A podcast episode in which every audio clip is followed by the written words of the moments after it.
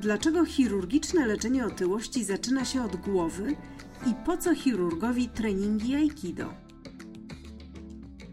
Małgorzata Wiśniewska, o zdrowie pytam.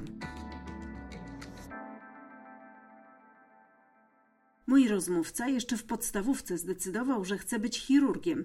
Jego zawodowa pasja to zmienianie ludziom życia na lżejsze, bo specjalizuje się innymi w operacjach bariatrycznych, czyli takich, które leczą z otyłości.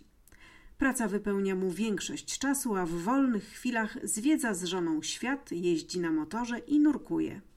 Profesor Maciej Kielar, chirurg o wielu specjalnościach, z dyplomem Uniwersytetu w Strasburgu w zakresie laparoskopii – Prócz wspomnianej bariatrii jest także specjalistą w operacyjnym leczeniu tętnic i żył. Ma pan tak wiele specjalności, to dlaczego zajął się pan otyłością? Chirurgiczne leczenie otyłości i laparoskopia to są takie dwie drogi, które w pewnym momencie się przecięły.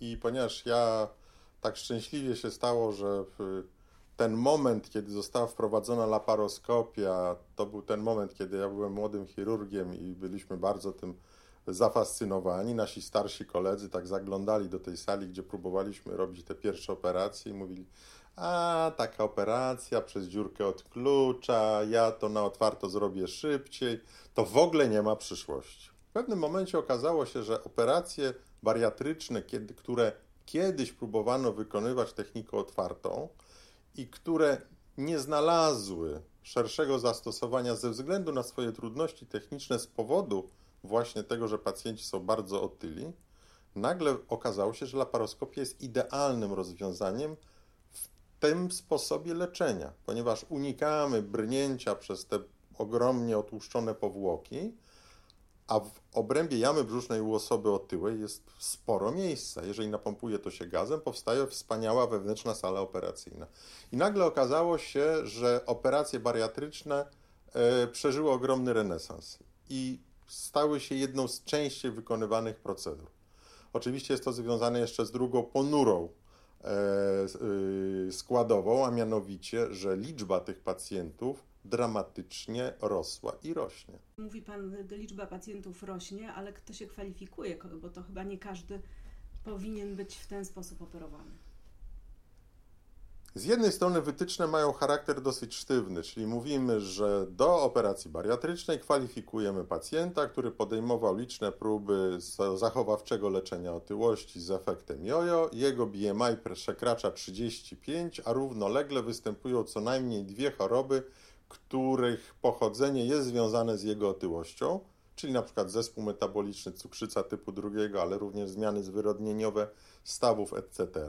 lub pacjent... BMI, przepraszam, BMI powiedzmy to... sobie, co to jest to BMI, żeby tak e, obrazowo. Bardziej. Jasne. BMI to jest taki współczynnik, który wiąże ciężar pacjenta z jego rozmiarem, a detalicznie wzrostem, a raczej powierzchnią w metrach kwadratowych i przyjmuje się, że osoba zdrowa ma to BMI w granicach około 25-28. Potem mamy nadwagę, czyli w granicach 30 i potem zaczyna się otyłość pierwszego, drugiego i trzeciego stopnia. Ja bardziej podoba mi się wersja anglosaska, gdzie nie mówimy o otyłości olbrzymiej, tylko mówimy o otyłości śmiertelnej, bo to jest choroba śmiertelna. Otyłość śmiertelna, czyli? To jest BMI powyżej 45. To już jest trzeci stopień otyłości, czyli wiadomo, że ten pacjent po pierwsze nigdy nie schudnie sam, a po drugie wiadomo, że ryzyko zgonu z powodu otyłości i generowanych przez niego chorób jest blisko 50%. Czas życia takiego pacjenta wyraźnie się skróci, a końcowy okres jego życia będzie przebiegał w bardzo niskiej jakości życia. Pacjenci otyli umierają we własnym łóżku, uduszeni przez ciężar własnego ciała. No ale to już mówi Pan o sytuacjach ekstremalnych, a tych y, pewnie jest jednak ciągle nie tak dużo, ale jest cała masa ludzi chodzących. W Polsce nie jest tego tak dużo, choć powiedzmy 10 lat temu osoby z BMI powyżej 40 były, to była rzadkość. Natomiast w tej chwili widujemy pacjentów ważących po 250 kg, a nawet więcej, czyli to, co kiedyś oglądaliśmy tylko w telewizji na amerykańskich filmach, jest już obecne wśród nas. My nie widzimy często tych pacjentów, albo ludzie nie widzą tych pacjentów, bo oni są w domu. Oni nie są w stanie wyjść na zewnątrz. No, znowu powiem, mówi Pan o sytuacjach ekstremalnych, a ja bym zapytała o takich ludzi, co to ważą no, trochę powyżej 100, 120 kg i taki już się przecież kwalifikuje do Oczywiście. E, jeżeli pacjent przekracza tą magiczną granicę BMI 35 plus dwie choroby, albo 42, to jest to absolutnie wystarczające wskazanie do leczenia operacyjnego. Konieczne są te choroby rzeczywiście, czy nie wystarczy sama e, otyłość? Sama otyłość 35 to tak nie do końca, a raczej można powiedzieć tak, te poglądy ewoluują. Kiedyś uważano, że pacjent musi być cięższy. Z upływem czasu ta granica cofa się. Pamiętajmy również, że część zabiegów bariatrycznych, czyli tak zwany gastric bypass, e, poza tym, że odchudza pacjenta, powoduje rzecz absolutnie unikalną, czyli leczy cukrzycę. Do tej pory pacjenci z cukrzycą leczonymi insuliną byli skazani dożywotnio na przyjmowanie insuliny. W tej chwili, po takiej operacji, pacjent przestaje przyjmować insulinę, zdrowieje z cukrzycy. Więc to jest absolutny przełom. I przez długi czas mówiono, że to jest efekt uboczny tej operacji. Potem zaczęto mówić, że to jest główny cel tej operacji, a utrata masy ciała jest efektem ubocznym. I coraz częściej słyszymy głosy, żeby taką operację być może zacząć wykonywać u osób z cukrzycą typu drugiego na insulinie bez otyłości. Czyli operacja metaboliczna, a nie bariatryczna. Idzie pan ulicą, widzi pan e, człowieka z dużą nadwagą lub otyłego. Co pan sobie myśli? Pewnie niedługo się spotkamy. E to jest tak, że właśnie to dla lekarza to jest zawsze kłopot. To jest tak słynne pojęcie Strassen-diagnozy, prawda? Diagnozy ulicznej. Często jest tak, że widzimy e, na ulicy kogoś, kto ma ewidentną chorobę, którą widać z daleka i albo ten pacjent sobie e, z tego nie zdaje sprawy, albo nie wie, że to można leczyć.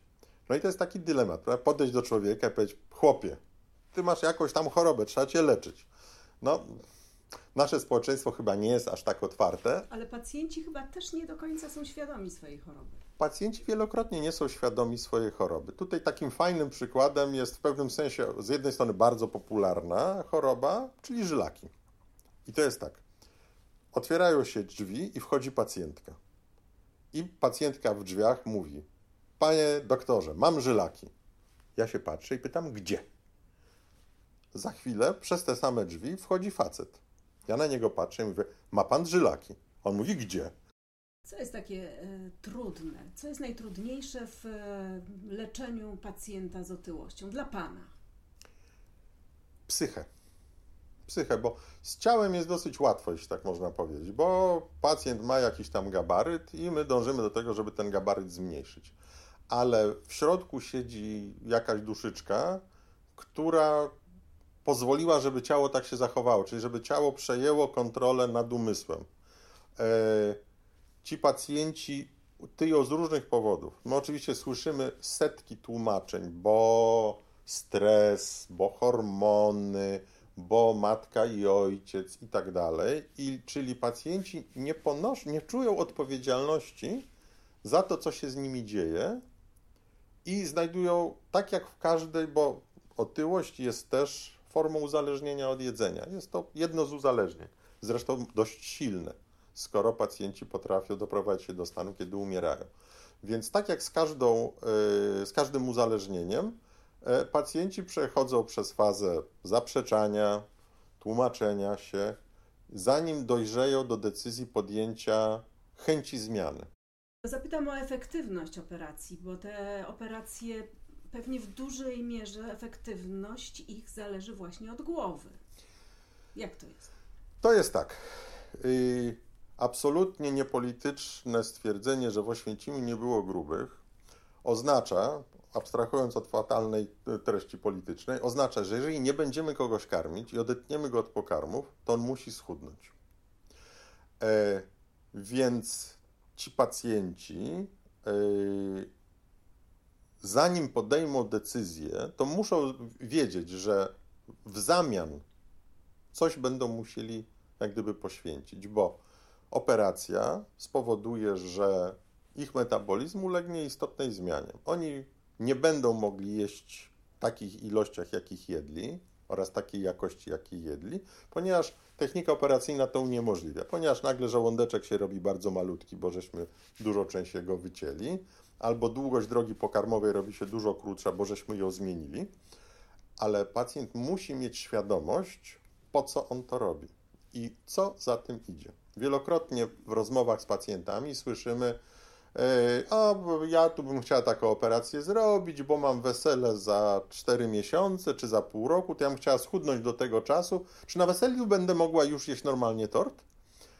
Nie, no nie wierzę. A, ale oczywiście, to jest, to jest klasyka. W ludziach nie ma takiej silnej, długotrwałej potrzeby. Nie wierzę, żeby nie było takiej potrzeby długotrwałej. Często to jest tak, że to jest potrzeba, która jest tylko werbalizowana. Dobrym przykładem są na przykład przychodzący psycholodzy, otyli. Dziewczyna przychodzi i mówi, ja mówię, bardzo ważny jest aspekt psychologiczny. A ona mówi, a panie profesorze, przecież ja jestem psychologiem klinicznym, to ja to wszystko wiem. Ja mówię, to super. W takim razie, co takiego zaszło, że pani wszystko wie, a waży pani 170 kg, prawda? No i wtedy zaczynamy tam dłubać boleśnie palcem w jakieś... I co, co się okazuje? I potem się okazuje, że y, na przykład że rzecz zaczęła się już w podstawówce, że była babcia, która bardzo dobrze, która bardzo dobrze karmiła, ona bardzo lubiła te rzeczy, a ponieważ była zawsze trochę bardziej okrągłym dzieckiem. I teoria się z praktyką kompletnie Tak, w szkole się z niej śmiali, ona wracała, babcia dawała pierogi i tak dalej, i tak dalej. Można I jest... swoje wiedzieć, a tak. I można wiedzieć, tak, każdy z palaczy, prawda? To niczym Mark Twain. Rzucanie palenia jest bardzo proste, setki razy to robiłem. Więc ludzie mają świadomość, ale w takim stanie, w jakim są, jest im na tyle dobrze, że nie bardzo chcą to zmienić, bo ta zmiana wymaga wysiłku. I dlatego y, leczeniem otyłości zajmuje się zespół. To nie może być tak, że jest tylko chirurg, facet, który ma nóż i wytnie wszystko, y, co się rusza bo musi być zespół, który tego pacjenta poprowadzi. Czyli z jednej strony wytłumaczy mu, co będziemy chcieli zrobić, przekona go, że zysk z tej operacji to nie tylko jest utrata masy ciała, ale w ogóle zmiana szans na przyszłość, czyli zmieni się tego pacjenta życie całkiem. Moim zdaniem na lepsze. Ale będzie to wymagało wysiłku z jego strony, czyli będzie musiał zmienić sposób żywienia, będzie musiał na to żywienie uważać, będzie musiał zmienić sposób patrzenia na to, co mu wolno, co nie wolno. Właśnie, bo ja też gdzieś tam obserwując i słysząc o tym, to wiem, że po takich pierwszych dwóch, trzech pewnie latach, złotych latach, kiedy się czuje fajne efekty chudości, gdzieś tam bierze górę to stare przyzwyczajenie, prawda? Wraca się do tych. Wiele osób, nie wiem czy wiele, jak wiele. To jest tak, na szczęście niezbyt wiele. Statystyka mówi, że po y, resekcji rękawowej żołądka w pięcioletniej obserwacji po pięciu latach około 10% pacjentów zaczyna nieco tyć. I są pacjenci, którzy z tej grupy nieco przechodzą, zaczynają tyć znacznie bardziej. Ale I 10% to jeszcze nie tak źle. 10% to nie jest źle, ja bym nawet powiedział, to jest bardzo dobrze, bo musimy pamiętać, że pacjenci, którzy odchudzają się metodami niechirurgicznymi, czyli dietą, suplementami, różnymi rzeczami, które tam robią, skazani są na porażkę w 95%. Tylko 5% pacjentów, którzy schudną, są w stanie utrzymać tę wagę. Organizm nie daje się oszukiwać. On da się oszukać pierwszym razem a potem już nie. Zdarza się panu na przykład y, być złym albo nienawidzieć pacjentów? Nie, tak dobry przykład. Mia, miałem taką pacjentkę, młoda dziewczyna, 30 parę lat. Okazuje się, że dziewczyna ma nowotwór jelita grubego. W tej grupie wiekowej rzecz rzadka, ale zdarza się. Ale złapana w bardzo wczesnym okresie, operacja resekcyjna, pełen sukces i mówię, proszę pani, teraz czeka panią okres chemioterapii po którym będzie Pani całkowicie zdrowa i szansa na to, żeby żyła Pani długo i szczęśliwie jest bardzo duża. A pacjentka na to mówi: Nie, nie, ja już czytałam w internecie, ta chemia jest ogromnie niezdrowa. Ja już wiem, znalazłam sobie miejsce, jest w Niemczech taka klinika medycyny holistycznej i oni tam mnie poprowadzą i ja nie potrzebuję żadnych tych trujących rzeczy. Ja załamałem ręce po prostu. No, I tłumaczę, próbuję. Bezsilność. Całkowita. Tylko to niestety miało ciąg dalszy. Za pół roku ta dziewczyna pojawia się znowu z masakrycznymi przerzutami wszędzie i z kompletnym wyparciem swojego problemu. Ma wodobrzusze, waży 20 kg więcej. I ona mówi, nie wiem, tak jakoś przytyłam albo coś. Ja mówię, pani umiera. Ona mówi, niemożliwe, przecież mnie tam wyleczyli. I człowiek jest kompletnie bezsilny. Zdarzają się pewnie też takie chwile, kiedy pan jest uskrzydlony swoją pracą, jak widzi pan efekty swojej pracy. To, co robimy, jest tak, tak, tak silnie właśnie wiąże pacjenta z, e, z, z lekarzem. To często jest bardzo sympatyczne, bo to z jednej strony powoduje, że mamy takie poczucie, że żeśmy zrobili kawał dobrej roboty. Prawda? Bez względu na to, jaki jest tego końcowy efekt, a szczególnie wtedy, kiedy jest fajny, to nawet czy ten pacjent ci podziękuje, czy nie, czy powie, ale było super, albo że wyjdzie, trzaśnie drzwiami i tak dalej, ale ma człowiek takie głębokie poczucie sensu tego, co robi. A z drugiej strony jest wielokrotnie to, e, to się moja żona z tego śmieje, że gdzieś tam idziemy, albo nie wiem, w sklepie, gdzieś tam ostatnio byliśmy na, na koncercie. E, nie powiem jaka grupa, ale bardzo znana historyczna, jak gdyby grupa polska rockowa grają koncert, bardzo sympatyczny i nagle gitarzysta, tak patrząc, bo światło padło na salę, woła, panie profesorze, panie profesorze, dziękuję panu, pan mi życie uratował. No i głupia sytuacja, ci wszyscy ludzie patrzą dookoła, prawda? Ten tam macha z tej sceny, ja tak trochę zacukany, no bo to tak głupio, ale takie historie się zdarzają i to jest takie bardzo sympatyczne, takie poczucie, że ludzie pamiętają.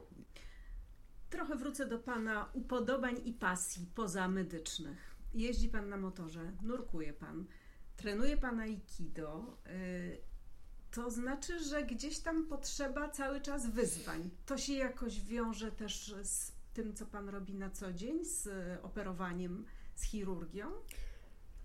Na pewno, bo to jest tak, że my, szczególnie na tej sali operacyjnej, bo to jest życie chirurga składa się jak gdyby troszkę jak życie filmowca, czyli tak jak filmowcy ciągle czekają na światło, jest to jedno ujęcie, tak, chirurg czeka na operację, przekłada te papiery, wypełnia, denerwuje się tymi wszystkimi papierami i tak dalej, i dopiero jak trafia na salę, to z jednej strony tam wreszcie właśnie staje się tym w pewnym sensie najważniejszym, ale zarazem jest w swoim żywiole, ale to wszystko odbywa się na, naprawdę na dużych emocjach. Mimo, że tego nie widać, mimo, że my e, robimy to codziennie, jak gdyby, więc czasami z boku, jak patrzy ktoś, że tutaj sobie dowcipkujemy, tu gadamy o samochodach, gra jakaś muzyczka, wydawałoby się, że po prostu e, no tak jakby to była przerwa, ale jest w tym napięcie, jest, jest coś w środku. Potem często człowiek śpi w nocy i śni mu się to. E, więc to jest bardzo trudno, tak, z takiego nakręcenia nagle zejść kompletnie i no to teraz wychodzę ze szpitala, zamykam drzwi, jest godzina 15 i od tego momentu już jestem spokojnym człowiekiem, zajmuję się dziećmi, ogródkiem i tak dalej. I wszystko puszcza. I to wszystko zostało tam, prawda? Co jest Vegas, zostaje Vegas. Co jest w szpitalu, zostaje w szpitalu. Nie, to wszystko idzie za nami. Więc różne formy takiej aktywności fizycznej są o tyle fajne, że one pozwalają wyłączyć yy, myślenie. Tu na przykład dobrym przykładem jest właśnie Aikido, gdzie ważne są pewne powtarzalne ruchy, które są dokładnie takie same. My skupiamy się na tym, żeby wyrabiać tą pamięć mięśniową, wykonywać te same czynności, te same techniki, nie myśląc. Podobnie jest na przykład z jazdą na motocyklu, czy teraz przesiadłem się z motocykla na skuter, bo yy, skuterem jest trochę wygodniej w mieście. Też jak się jedzie, to się jedzie na pamięć, prawda? Więc yy, ciało robi tam różne czynności, obsługuje ten motor, a, y, a umysł się po prostu przemieszcza i można się wyłączyć wtedy. Więc myślę, to są takie różne obronne mechanizmy. Czasami mówi się, prawda, o chirurdzy, o ci to po operacjach to piją, prawda? E, nie znam za wielu dobrych chirurgów pijących. Ale coś w tym jest, że ponoć tak statystyka mówi, że najbardziej narażone na stres i na przykład na alkoholizm grupy zawodowe, to ciekawe to są dziennikarze, lekarze specjalności zabiegowych i politycy. I pewnie to jest związane w jakiś sposób ze stresem. To ja mówiąc szczerze, wolę zająć się aktywnością fizyczną niż piciem. Teraz żeśmy spotkali się, pan jest chwilę po operacji. Też tak, takie mam wrażenie, że pewnie gdzieś tam jeszcze w panu te, ta operacja buzuje, nakręca to pana. Tak, tak, oczywiście, no bo człowiek zawsze tam się zastanawia, prawda? czy to, co zrobił, jest najlepszym, jakie mógł zrobić, prawda? Czy to jest, czy podjął właściwe decyzje, czy to wszystko. Nie sądzi się tylko zwycięzców, prawda? Taka stara mądrość chirurgiczna mówi: ten nie ma powikłań, kto nie operuje. Chirurg, w każdym razie na pewno ja, ale tak jak rozmawiam z kolegami, tak ma większość, my nie pamiętamy tych pacjentów, gdzie wszystko poszło dobrze. Te setki, tysiące pacjentów, którzy weszli, zrobiono operację, wyszedł i wszystko pięknie ale tam, gdzie poszło coś nie tak, albo nie daj Boże, skończyło się źle, tych pamiętamy. Gdyby Pan miał wpływ na rozwój medycyny, na rozwój chirurgii, to o co by Pan zawalczył? Ja myślę, że to jest tak, że nasza medycyna, nasza, to nie mówię tylko, że polska, tylko tak ogólnie, jest z jednej strony takim na trochę rozdrożu i to w pewnym sensie chyba jest naturalny proces. Czyli z jednej strony idziemy w taką właśnie wąską specjalizację i technicyzację, czyli mamy, dostajemy różne fajne zabawki, prawda? Ten nasz laparoskop, robot Da Vinci, różne rzeczy, którymi tak obrasta ten chirurg i on ma coraz więcej tych sztucznych rąk i tak dalej. I gdzieś tam jest ten jego obiekt, czyli ten jego pacjent. I e, z jednej strony jest trudno y, angażować się emocjonalnie w każdego pacjenta, bo człowiek właśnie zacząłby pić albo by umarł. A z drugiej strony, szczególnie jak człowiek się znajdzie po, po przeciwnej stronie, oczekuje, żeby lekarz był nim zainteresowany, że nie tylko to ciekawy przypadek, panie kolego, prawda? Obok pacjenta, który siedzi, pacjent patrzy, jaki przypadek, prawda? Przecież ja jestem Kowalski, mam żonę, dzieci, psa, zainteresowania, jestem chory a nie jestem żadnym przypadkiem. Więc gdyby udało się z jednej strony y, oszczędzić ten związek między pacjentem a, a, a lekarzem, Oszczędzić w sensie? W rozumieniu, że bo, bo on zaczyna zanikać i te wszystkie procedury, które toczą się wokół, ta właśnie nowa te, nowoczesna technika, ale również wymogi niestety ekonomiczne, prawda, gdzie ma być szybko, dobrze i tanio, powoduje, czyli i też to, że ten okres kontaktu, bo te nowoczesne techniki powodują, że okres y, leczenia się bardzo skraca, prawda? Kiedyś pacjent leżał w szpitalu tydzień, to w ogóle dopiero zaczynano myśleć o operacji, a u nas zwykle na drugi czy trzeci dzień pacjent jest w domu. Czyli ten kontakt staje się coraz krótszy, bo ten czas specjalisty jest cenny, to jest drogie, więc staramy się, żeby to było jak najkrótsze. I mało jest czasu, żeby można było z pacjentem usiąść, porozmawiać, y, obniżyć ten poziom lęku u pacjenta. Takim klasycznym przykładem to jest bardzo fajne. Jest coś takiego, co się nazywa y, technika ERAS, czyli to jest taki procedura skracająca pobyt szpitalny, prawda? Enhanced Recovery System. I wśród nich jest taki punkt, że do tej pory robiono tak, że jak pacjent przychodzi do szpitala, jest przed operacją, otrzymuje tak zwaną premedykację. Czyli dostaje leki, które go wyciszają, mówiąc krótko, pacjent śpi, jest nieprzytomny, załatwione, jedzie na blok. Tylko okazało się, że statystycznie podawanie tych leków może powodować różnego rodzaju powikłania, a dawane są po to, żeby obniżyć lęk i niepokój pacjenta. Ten sam efekt często, albo prawie zawsze, można uzyskać, jeżeli się siądzie i porozmawia z pacjentem. Ale taniej jest dać tabletkę relanium za złotówkę, niż poświęcić pół godziny czy godzinę e, specjalisty, którego kwadrans kosztuje 300 zł, prawda, na przykład. Więc każdy dyrektor szpitala przeliczy, no to kupujemy relanium, ciężarówkę, a nie będziemy marnować czasu chirurga. On pójdzie, zoperuje i tyle. I to też jest y, właśnie taka rzecz, której z jednej strony szkoda, człowiek by chciał to robić, nie bardzo może, bo nie ma na to do końca czasu. Gdzieś to ginie, a to chyba, szczególnie z punktu widzenia pacjenta, jest strasznie ważne. Bardzo dziękuję za rozmowę. Moim gościem był profesor Maciej Kielar, kierownik oddziału chirurgii w szpitalu Medicover.